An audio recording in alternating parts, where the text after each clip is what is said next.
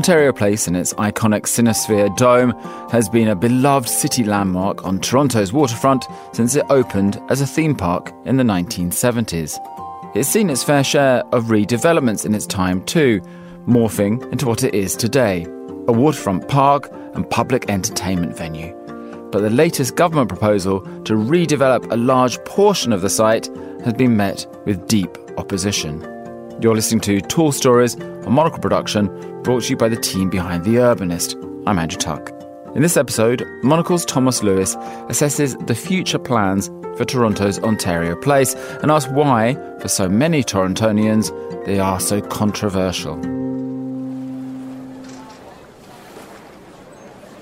On the 22nd of May 1971, 23,000 people flocked to Toronto, to the southwestern shore of Lake Ontario, to step foot onto the brand new futuristic parklands of Ontario Place. It was an architectural marvel and a feat of engineering, intended in part as a response to the overwhelming success Montreal had enjoyed during its staging of Expo 67 a few years earlier. Ontario Place was a statement of lofty urban ambition for the kind of city Toronto wanted to be in the second half of the 20th century.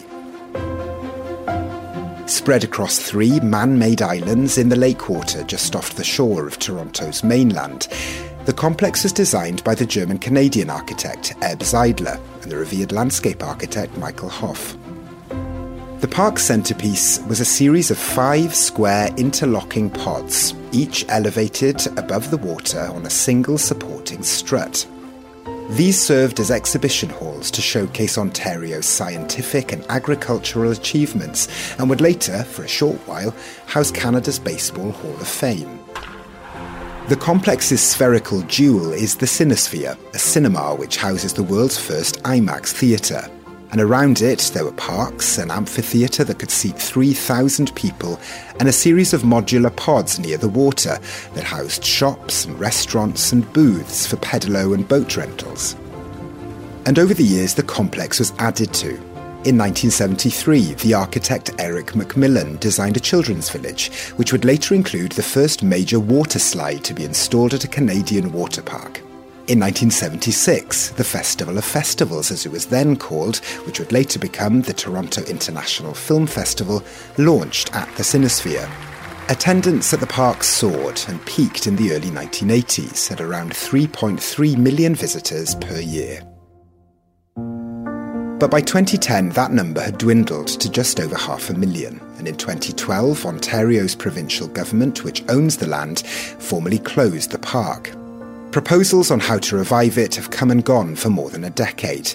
And in 2020, the World Monuments Fund, the New York based advocacy group which registers sites of international cultural value deemed to be at risk, added Ontario Place to its roster, a designation that for those campaigning to preserve Ontario Place has turned out to have had its merit.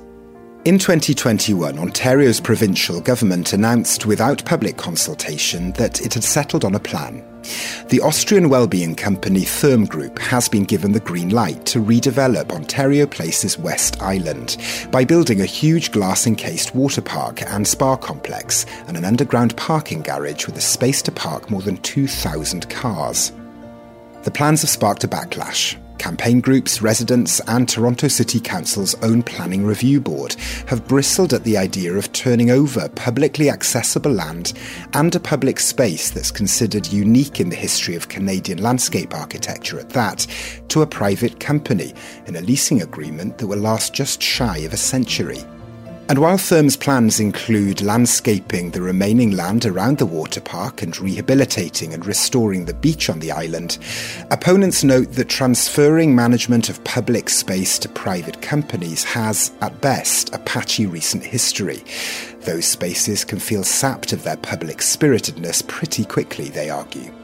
The company itself has been on a campaign to change minds in the city by hosting one on one briefings with journalists, including with me, and by bringing in some of its most famous institutions to fight its corner.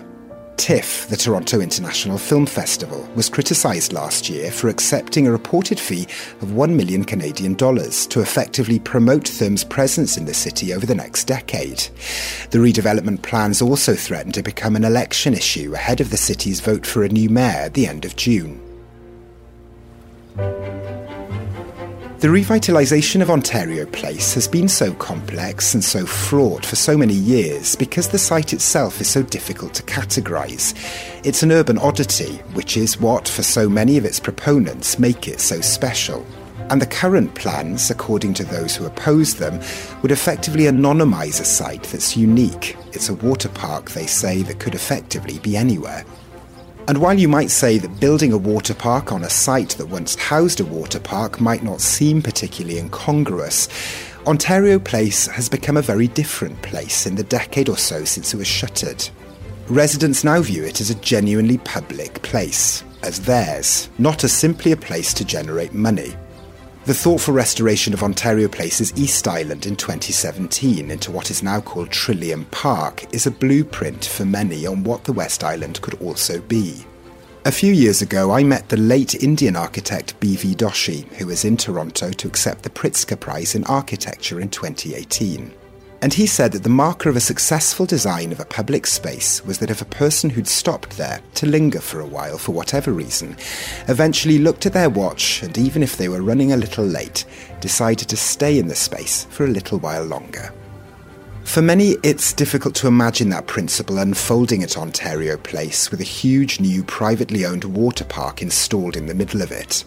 It is a principle worth clinging to, however, Toronto's population is projected to hit almost 8 million people by 2031, which will mean all open public space, not to mention those of the pedigree of Ontario Place, will genuinely be at a premium.